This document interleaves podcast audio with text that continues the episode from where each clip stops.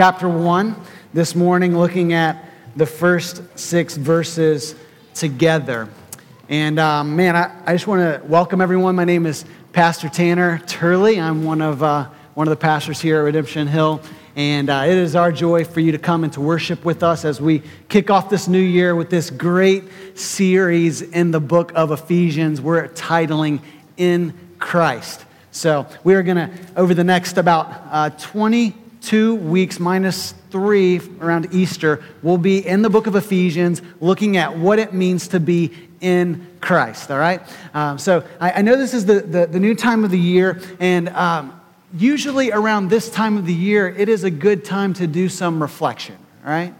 And most of us may uh, take at least a, a measure of time to look in the mirror and evaluate our lives. Now, I think if we're being honest, we all ask at some point or another the major questions of life. Why are we here? Where are we going? What is wrong with this world that we live in? And, and, here's another question that every person should ask Who am I? As you look into the mirror of your life, how do you answer that question? Who am I? See, I know if we're, we're being honest, uh, when, we, when we look at ourselves, so often we see a, an image, a picture of someone that, that we wish were just a little different, right? I mean, let's, let's be honest. It's, it's the, it's the, the, the, new year and everyone's thinking new year, new you, right? That's kind of the, the, the, propaganda that we get tossed out there so much. And so as we look into the, the, the, mirror of our life in this new year and new you, you know, there are probably some of us that would like to, to, to see some physical changes happen in our life, right? I mean, I know most of you are beautiful people and you're quite comfortable in your own skin, but perhaps some of you are like, man, you know what? I'm going to eat a little healthier this year. You know, I've been breaking down those salads and stuff and less dessert. And then some of you, you know, hit the gym. You, you get that a $10 a month, you know, membership at the gym or whatever, you know. And, and so we're all kind of working on these changes about our physical appearance, all right? But, but it's, it's so much deeper than that, right? I mean, it would be one thing if we were just concerned about a couple of pounds and what we're putting on the dinner table. But if we're being honest, there is so much more about our lives that we would probably like to change. And so, as we think about this, this mirror, okay, let's not only think in, in a physical sense, a literal sense, but let's think in a metaphorical sense as well. What about your image as it relates to your work? What about your, your image as it relates to your performance and, and how people view you in your workplace? What about your relationships? What about your possessions? What about your circumstances? Uh, how content are you with your circumstances? And how concerned are you about how others view you uh, in relation to all of these items? You see, if we're, if we're being honest, I think we would all say, you know, the last time that I looked into the mirror of my life, there were some things that I would like to see changed and modified. So not only can be more satisfied with my own life, but also so that others could view me and hold me in a little higher regard. And listen to this when we are driven, by the opinions and perspectives of others, when we feel like we don't measure up, however you define measuring up, that, that reality can be absolutely crippling in our lives.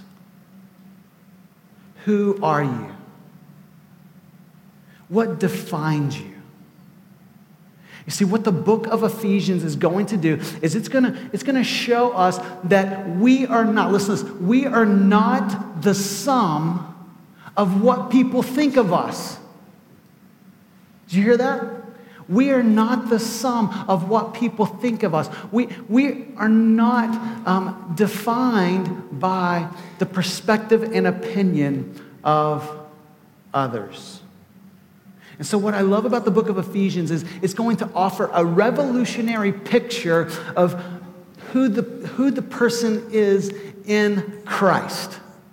Okay? If, if you know God through Christ, then God is going to, to, to, unveil a picture that is absolutely staggering and it holds immense power to, to, to see yourself in a whole new light. And so, what I want to put forward today is this our identity in Christ. We're going to look at our identity in Christ from the first six verses of Ephesians chapter 1. And these verses are going to, teach us this that we should praise God for our identity in Christ and live with great confidence. All right? You need a confidence boost? Well, here you go. We, we should praise God for our identity in Christ and live with great confidence, both before Him and before others. Uh, first six verses of Ephesians chapter 1, here we go. Paul, an apostle of Christ Jesus by the will of God to the saints who are in Ephesus and are faithful in Christ Jesus, grace to you and peace from God our Father and the Lord Jesus Christ. Blessed be the God and Father of our Lord Jesus Christ, who has blessed us in Christ with every spiritual blessing in the heavenly places. Even as he chose us in him before the foundation of the world, that we should be holy and blameless before him in love, he predestined us for adoption as sons through Jesus Christ, according to the purpose of his will, to the praise of his glorious grace, with which he has blessed us in the beloved. I want to give us three encouragements, three ways to respond to what we see here in the text this morning. And the first one is simply this praise God for who we are in Christ. Praise God for who we are in Christ. Paul, if you remember from last week, was a missionary, okay? He once persecuted Christians, but God met him, changed him, gave him a new assignment. And so when he was once persecuting Christians, he now became a proclaimer of Jesus and the good news about him. And so Paul gave his life to telling as many people as he possibly could about who God is and what he has done for us in Christ. And so this commitment took him to the city of Ephesus where he spent a considerable amount of time, almost three years roughly, and he was proclaiming Christ day by day with the hope of seeing more and more people say, okay, yes, I see that God has made a way for us to be healed, to be restored, to be redeemed. And he has made that through the life, death, and resurrection of Jesus Christ. And so Paul sees this great work happening in the city of Ephesus. And he's writing this letter uh, back to them in one of his imprisonments. And we saw in the first verse that he calls these, these Christians saints. And he says that they are, we saw this last week, uh, two, two words that should define us as Christians. We are in Christ. Don't miss that. That is, that is the theme that he is going to develop throughout this letter. And so what Paul is going to do is he is going to encourage the Ephesians to say, look, this is who God is. This is what God has done. This is who you are in him. And now this is how you should respond and act in light of who God is and what he has done for us in Christ. Now look back at verse 2 because this is one kind of Paul's customary greeting. And I know how it is when we read our Bible. It's like, yeah, I see that in all of Paul's letter. So that kind of amounts to Paul saying, hey, what's up? How you doing? There you go. And, and there's not really depth and significance to what he's saying, but that could be not, uh, not be further from the truth. Look at what he says. Grace to you and peace from God our Father and the Lord Jesus Christ. So Paul is saying, look, hey, Ephesians, people whom I love, people whom I wept tears over, people from whom I did not hold back one ounce of truth. I want to, to speak a word of blessing to you, and it is grace and peace in Christ. Let's work backwards there. Peace does not simply refer to a nice, cushy life that is, that is free from all conflict. That is not what peace means in the biblical term, okay? Peace refers to the, the Hebrew concept of shalom. And shalom referred to uh, life flourishing as God intended for it in the beginning. And so, what we see then now for those who are in Christ, they are experiencing the restoration of that flourishing in all areas of life. And how does this peace comes to, come to us? It comes to us through God's grace. Grace refers to the unbelievable gift of God that we do not deserve. And so, just listen, these are not throwaway terms for Paul grace, peace, that's nice, a little bit of that, that'll do, okay? These are words, all right, that cause Paul's heart to absolutely explode. And the explosion happens in verses 3 through 14. All right, now, now listen, the Apostle Paul, when it comes to these verses, He's so lifted. He's so excited. He's so captured by who God is and what He has done for us in Christ that He would be so bold to say to us, New Englanders, look, what happened yesterday at Gillette Stadium? All right, anybody watch the game? Come on now. Who, who, who saw the game? Raise your hand. We're Bostonians here. Thank you very much. All right. Man, that was a great game. What about Brady taking that snap, throwing that lateral to uh, Julian Edelman? Anybody see that wide receiver screen? We think Edelman's going to take off and do his thing like he does every other time he catches it there. And then he pauses, drops that wide receiver pass down to Danny Amendola. Anybody could have caught that, you know what I'm saying? I mean, anybody. Anybody, any of you could have caught that pass. It was just wide open. What a play. And, and Gillette Stadium just goes absolutely bonkers, right? I mean, they couldn't contain the excitement over that awesome play, right? And yet, Paul would say, look, man, that's like, that's, that's nothing, right? The greatest uh, human realities don't begin to compare to the spiritual realities that are true for us in Christ. Okay, so just, just to give you a sense of the explosion of Paul's heart for God in these verses, okay, this, these verses, these 12 verses, verses 3 through 14, they are actually, guess how many sentences in the Greek? One sentence okay? 202 words if you're counting. He just explodes, erupts in praise to God for what he has done. So even though we're only going to cover verses 1 through 6 this week, I want to read verses 3 through 14 all the way down uh, this whole entire sentence for us. Okay, so just, just listen to this, all right? Just sit back, man. If you want to, close your eyes, soak this in, because if you are in Christ, this is true for you. Here we go. Blessed be the God and Father of our Lord Jesus Christ, who has blessed us in Christ with every spiritual blessing in the heavenly places, even as he chose us in him before the foundation of the world, that we should be holy and blameless before him. In love, he predestined us for adoption as sons through Jesus Christ, according to the purpose of his will, to the praise of his glorious grace, with which he has blessed us in the beloved.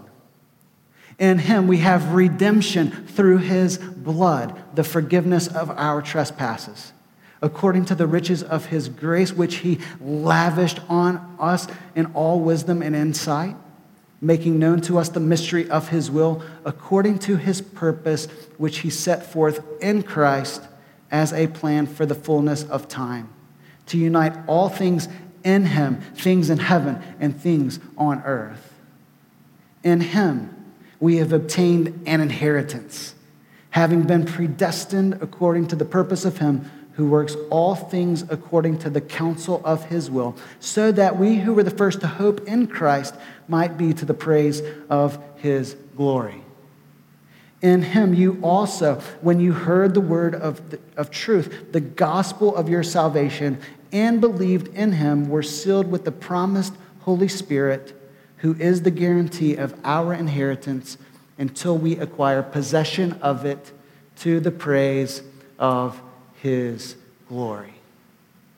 So, verses 3 through 14 are a word of praise from Paul for who God is and what he has done for us in Christ. He starts by saying, Blessed be the God and Father of our Lord Jesus Christ. Again, for, for man to speak blessing to God is to say, God, you are worthy. You, you, you have done great things, and it is for us to give him praise. But I love how Paul uses this play on words. Okay, he says, Blessed be the God and Father of our Lord Jesus Christ, who has blessed us in the heavenly places. So when the scriptures speak of God blessing man, it's referring to his benevolent gifts, how he's shown his favor on us and withheld nothing back from us. And all of this comes in Christ. So I, I, know that we use this language blessing sometimes. I mean, if you pray before your meal, which is often a good practice if you choose to do that and recognize that, that God has given you this food, He's provided for you, we call that blessing, right? So who's going to say the blessing? Anybody use that terminology?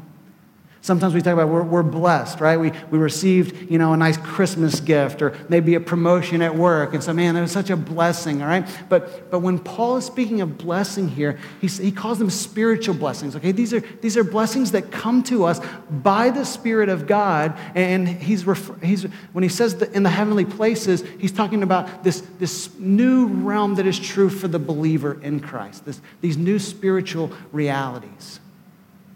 And so for Paul to say that we have every spiritual blessing in Christ, that, that means everything that Christ accomplished for us in his life, death, and resurrection. Now, all of that is true for us. Everything that belongs to our salvation, the songs that we've been singing about every single Sunday at Redemption all of that is true for us, and they, that, that, that belongs to us. That is our possession now because of what Christ has done. So just consider this, okay? When, when Paul thinks about what God has done for us in Christ, okay, this is not just like a little sprinkle that, that God has blessed us with, okay? It's, it's not a little sip, okay? It's, it's not a couple of drops, okay? He has unloaded the, the fury of his love on us in Christ. And the realities that we see here in these verses should quite simply overwhelm us. That's how massive these truths are that Paul is talking about when he says every spiritual blessing in Christ. And so let me, let me be real clear here, okay? When, when Paul says people who possess these blessings are in Christ, he is referring to those who it speaks of in verse 13. Look at this. In him you also, what? When you heard the word of truth, the gospel of your salvation, and believed in him were sealed with the Holy Spirit. So, so if you're wondering today, like, man, are, is, is this true of me? Are these, are these realities mine? They are if you have heard the word of truth and believed in Christ. And belief in the Bible Okay, when, when, when Jesus calls people to believe in him, it's not just mentally checking off on, yeah, Jesus showed up, he died on a Roman cross, and he rose from the dead. People can believe in the resurrection and not be Christians. It's not mental assent, it's not even just understanding, like, yes, I sign off on these truths, but it is acceptance. It is staking our entire lives on who Christ is and what he has done for us. And so look at what is true for the Christian. Okay, I did a little graphic work here, and, and I want to just uh, call this, this box here. Um, I know you like that right there. Okay, I didn't draw that, I found that on the internet, just so you know. Okay, this is, this is the, the you in Christ box. Okay, so I just I was just meditating on this passage uh, like like seven or eight months ago, and, and God just kind of gives me this picture and reading about this new identity that we have in Christ. It's it's as if we we have now been united with Christ, and because of this, now look at this. It's like it's like we have been boxed in, and now all of these blessings come to us. What what blessings? We we are blessed. We are chosen. We have been predestined. We are adopted as sons and daughters. We have been redeemed, forgiven. God has lavished his love and grace upon us. He has brought us in to the mystery of his will. He has united us back together with him and with one another where we were once estranged. He has given us an inheritance. He has sealed us with his spirit. He has given us over to the praise and glory of God. And listen, all of what Paul says here, He's only beginning to scratch the surface. Adopted, healed, forgiven, lifted, loved. I mean, we could just go on and on and on. Everything that the Bible has to say about the believer's position in Christ is there for us. And so, if this is our identity, how can our hearts not be affected for a greater love for God? You say, Tanner, this is all so much theology, and we're going to talk about before the foundation of the world and, and all of this. And, and so, man, what, is this, what does this mean for my life on a daily basis? Let me just say this. Do you ever get discouraged? Do you ever get depressed? Do you, do you ever um, feel overwhelmed in life because you feel like you just don't measure up? We all do, right? We all do. And so, when you feel that way, when you are discouraged, down, depressed, you can remember that you have been blessed, chosen, predestined, adopted, redeemed, forgiven, lavished, brought in, united, inherited, sealed, and given to the praise of God. This is the good news of the gospel. This is who we are now because of Christ Jesus. So we should praise God for that. Number two, we should praise God because we are recipients of his eternally planned grace. Okay, we're going to go into the kind of the, the, the, deep end of the theological waters, if you will, here in verse 4. What, is, what does Paul say? He says that he chose us in him before the foundation of the world that we should be holy and blameless before Him. Okay, so when it comes to our salvation, we need to realize that the two, two realities should really stand out about God's work toward us in salvation. Okay, number one, God is full of love, and we're going to talk more about that when we get to verse five. But God is also full of grace. I mean, the scripture cannot be any more clear. All of our salvation is all of grace. He's going to talk about this more in chapter 2, verses 8 and 9, perhaps familiar verses for you. Uh, for by grace you have been saved. Can it be any more clear? This is, this is um, not your own doing, it is the gift of God, not a result of works, so that no one may boast. Now, what verse 4 teaches us? that, that, that God chose us in Him, in Christ, before the foundation of the world is this. All right, you ready for this? Our salvation was, was not a reactionary response from God to say, man, look, people have rebelled against me. Now I've got to figure out what I'm going to do to save them. This grace was planned before you had one measure of faith but it's even more than that. Faith is a gift, by the way, and we're gonna we just saw it in this verse. Here you go. All right. But but before, not only before you had faith, but before you were created, and, and even wider than that, before the world was even formed, God had taken the first step in our salvation. So we think about this, this, this uh, salvation that God offers us in Christ. The first step in the process happened before anything even came into being other than God. So I know it's, it's difficult to wrap our minds around these, these, these eternal truths, right? We think about the timelessness of God and what He's doing before the foundation of, of the world and how God sees the beginning from the end and the end from the beginning. And it absolutely boggles our mind. But we should be blown away by this kind of plan and this kind of grace that God extends to us in Christ. Theologians refer to this as election, God's electing love. Wayne Grudem defines election like this Election is an act of God before creation in which he chooses some people to be saved, not on account of any foreseen merit in them, but only because of his sovereign good pleasure. And you say, well, Tanner, this is kind of new to me. I'm not sure what I think about this. Perhaps you've been in Christ for a while. And when you get to these verses in the Bible, in Ephesians and Romans and so many other places, you're kind of scratching your head and you don't know what to do with that. Well, let me just tell you this. It, it wasn't until about uh, maybe 10 years ago that, that, that I came to accept this doctrine of election as I'm explaining it today. I mean, it was, it was mind blowing to me. I, I, didn't know if I agreed with it. In fact, for a while, I knew I didn't agree with it. And yet, what I tried to do and what I would encourage you today, okay? If you say, I'm not there yet, this is new to me, listen, I just kept reading my Bible. And that's what I would encourage you to do. Just keep reading your Bible and see what the Bible has to say, and let the Bible inform what you believe and not what you want the Bible to say. One of my theology professors called it waffle maker theology. Anybody ever made a waffle? What do you do? How do you do that? You pour the batter into the waffle maker, right?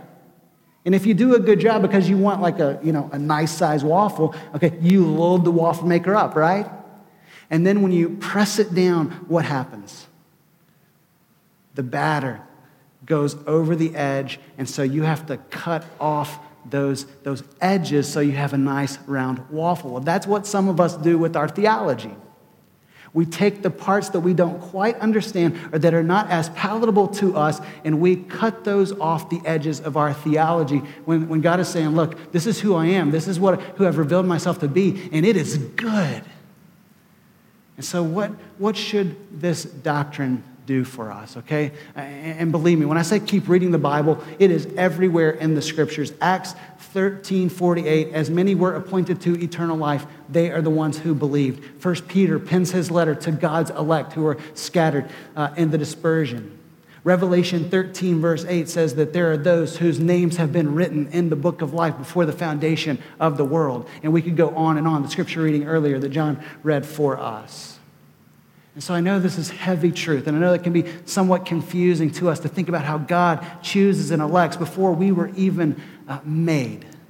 And yet, there are some really glorious truths about this, okay? So, so, what should this doctrine do for us? Number one, it should move us to humility. To, to, to receive salvation in Christ is not because we are good, because God saw something in us that was lovely. We see this in the Old Testament. Go back and read Deuteronomy chapter 7. Verse six, verses 6 through 8 say this For you are a people holy to the Lord your God. The Lord your God has chosen you to be a people for his treasured possession out of all the peoples who are on the face of the earth. And, and why is that? Well, uh, Moses tells us it was not because you were more in number than any other people that the Lord set his love on you and chose you. For you were the fewest of all the peoples, but it is because the Lord loves you. I say, well, well, Tanner, I mean, is that true for us as well? I want to say it's absolutely true for us because if we go to Ephesians 2, which we will in a few weeks, what we're going to see is Paul says this that you once walked in the ways of darkness. You were on Satan's team, working deals for him, and you were diametrically opposed to God, carrying out the desires of your heart that did not uh, want to follow God's ways.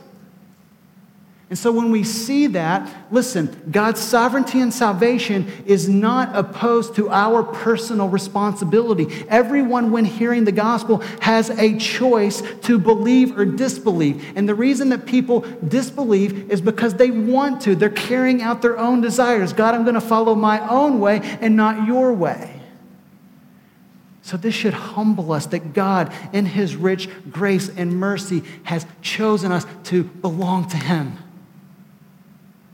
And you say, well, well, Tanner, man, it just doesn't seem fair. Okay, like my evangelism professor said in seminary, this was so good for me. He said, the wonder of it all, what is so amazing about this is not that God should not choose everyone, but that he should choose any of us. None of us have deserved this, and yet God does this great work that we might be humble before him. And then, speaking of evangelism, number two, this doctrine should move us to mission. So, so because God has done this great work of election, we can be confident that He has people who are out there who are going to believe the gospel. Okay, so at one point, this is true for all of us. I mean, how did you come to faith? Was it because you were looking for God? The answer is no. I mean, I don't, care. I mean, God has come to us in the person of Christ. Someone shared the gospel with you. Okay, you didn't find the gospel. Someone shared it with you because God intended for you to hear it, and He gave you the grace to believe it. So, so as we think about this, um, Paul was, was persecuting the church, right? But, but then he became the one who was persecuted. And we go to Acts chapter 18 and we see that he's in Corinth and he's under persecution there. And guess what God says to him? In verses 9 and 10, he says, Do not be afraid, Paul, but go on speaking and do not be silent. Why? For I have many in this city who are my people. So, so there are people in this city, Paul, that I'm going to save. But not only do I, listen this, this is good. Not only do I ordain the ends, but I also ordain the means. And so God has ordained not only that people will receive the gospel, but He has ordained that they would receive it by hearing the gospel. And that's why we must speak the gospel to people. So I just want to believe that God has people in your neighborhood, in your workplaces, in your families who are going to believe the gospel, but He is going to use you and He is going to use me to illuminate their, their minds and hearts by His Spirit as we share the gospel with them. So, I mean, if this is true, shouldn't we then be moved to mission?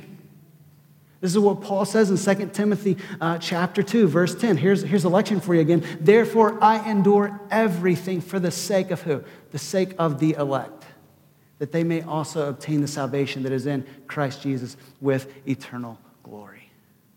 So, as we think about our, our 2015 vision, we want to be those that love all people through communicating the gospel with humble boldness because God has set his love on people and he will save them as we share the good news with them.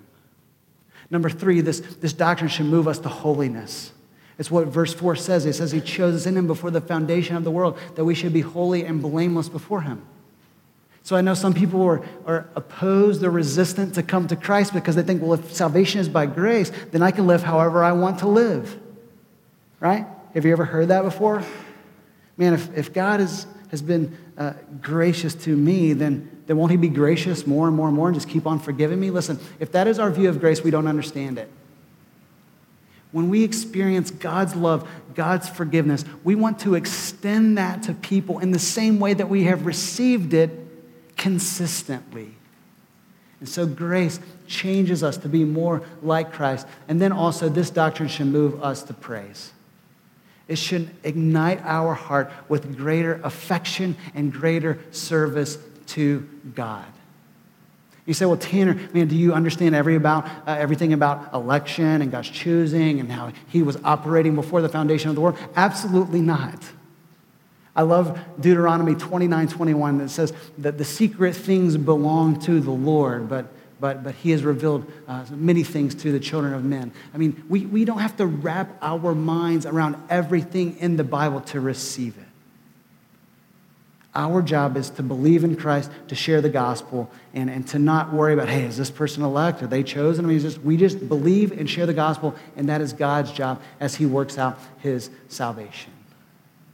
And so then, number three, not only should we praise God for his eternally planned grace, but we should also praise God because we are adopted into his family. Look at verse 5. It says, In love, he predestined us for adoption as sons through Jesus Christ according to the purpose of his will. Love is the driving force in the heart of God when it comes to our salvation. I love what my man Octavius Winslow, a pastor from a couple of centuries ago, says is, is this. If, if one perfection of God shines out in redemption with greater effulgence, okay, that's a, a 19th century way of saying brilliance, radiance, okay, uh, with greater brilliance than any other, it is this love is the focus of all the rest. Justice may have demanded it, holiness may have required it. Wisdom may have planned it and power may have executed it, but love originated the whole and was the moving cause in the heart of God. So that the salvation of the sinner is not so much a manifestation of the justice or holiness or wisdom or power of God as it is a display of his love. So, in love, if you are in Christ, then God has adopted you as your Father, your heavenly Father. And so he is a God who loves and cares and protects and provides and exercises patience and kindness like any good earthly father would do. Now, let me just say this I don't know what your background is, and I don't know what your, what your family was like. But one danger that we have when we come to the Bible is we project our experiences on to God. And so when we see earthly fathers that were somewhat imperfect or perhaps horribly imperfect, then we say, you know what, man, God can't be father because I never, I never have seen that in life. Well, listen, earthly fathers were made to reflect the heavenly father, even though most all of them do that quite imperfectly, and some do it horribly imperfectly. And so I love what Michael Reeves says about this. He says, God is not some pumped up version of your dad. Okay? God is God. He is a good father. He is always loving and caring and protecting and providing and encouraging and never for one moment forsaking us as his children. So listen to this. If, if God has adopted us, if God in Christ, based on the work of Christ, has accepted us, then, then listen, does it, does it really matter in the scheme of eternity what your coworker thinks about you on that project that you just, just took care of? Is, is that a big deal? Oh, she didn't, she didn't say hi to me when I walked in. You're like, is that a big deal? Oh man, I didn't get receive praise. You're like, so what? Right? Because God has loved us so much. And He has, as the end of verse 5 says, He has done all of this according to the purpose of His will. Some translations say, according to His pleasure in and will. So I just want to ask you this morning as we, as we wrap up our time in the Word is this your view of God? Is God amazingly, not only sovereign, but uh, over all things, but is God also amazingly love, lovingly toward us? Is, is God unbelievably gracious toward us? This is the good news of Ephesians that we see here in the first chapter. He does all of this, and he takes great delight and pleasure in doing so. And so, in response to God, how is it that we could hold back our praise to God in light of who He is and what He has done? I think the answer is we cannot. We should not hold back one ounce of praise to God in light of all of who He is and all of what He has done in Christ. So, so what I want to do is this we're, we're going to respond to God in song today. But uh, to do so, uh, I, I, before we do that, I, we're going to take a, a few moments and we're just going to pray and we're going to reflect. Most of you were here last week and you heard our vision sermon, how we want to love and build and grow. And, and John prayed through that in our time of corporate prayer. And so, what we want to do this morning is we want to take these commitment cards. You can see here, I've, I've signed my name on this. We don't have a spot for your name, so please write your name on this if, you, if you'd like to share that with us so we can pray for you. And we're going to make commitments to, to love and build and grow. Listen, here, here are my commitments. I'm going to share them with you because I want your prayers. I need your prayers. Um, I will communicate the gospel with humble boldness multiple times a week. All right, that, that, that's, that's the goal for me. That's, that's, that's what I want to see God produce in my life by His grace in response to what He has done. Uh, what about to build? I will work hard to provide equipping opportunities through pastoral leadership and especially my preaching on the Sundays that I'm assigned to preach. And, the, and then number three, uh, to grow. I will train at least uh, six people to make disciple makers in 2015. Okay, so, so our pastors don't just get up here on Sunday, but we meet with people throughout the week. And, and I want to see at least six of the people that I have some measure of influence over, I want to see them uh, reproduce themselves in the new year. Those are just three goals. Those aren't the only ones that I want to see happen, but I'm going to commit to those this morning. And so, what I want to do, and Mike is going to come up and he's, going to, he's just going to play some instrumental for us. And I'm going to invite you to, re- to reflect, to pray, to take out these cards, write your name on them. And, and, and you know what? You may say, Tanner, you know what? I'm not sure today what I want to commit to. And maybe say, I don't, I don't want to commit to anything. And that's okay. But even if you need extra time, maybe you need another week to think about it, to pray about it. Listen, you're not, you're not forced to do anything this morning, but, but after Micah uh, plays and, gives us time to reflect and to pray, what we're going to do, he's going to sing uh, one verse of this song and, and the chorus.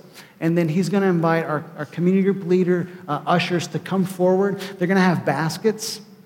And then as God leads you, I want you to, to invite you just to take this, this commitment card, owning the mission card, and, and place it in the basket as we continue to sing songs of praise. So we're going to have some movement here during this, this song of response, which is really, really uh, uh, cool to, to be able to move as we worship. And, and uh, let's, let's do this. Let's, as we commit uh, these matters to God.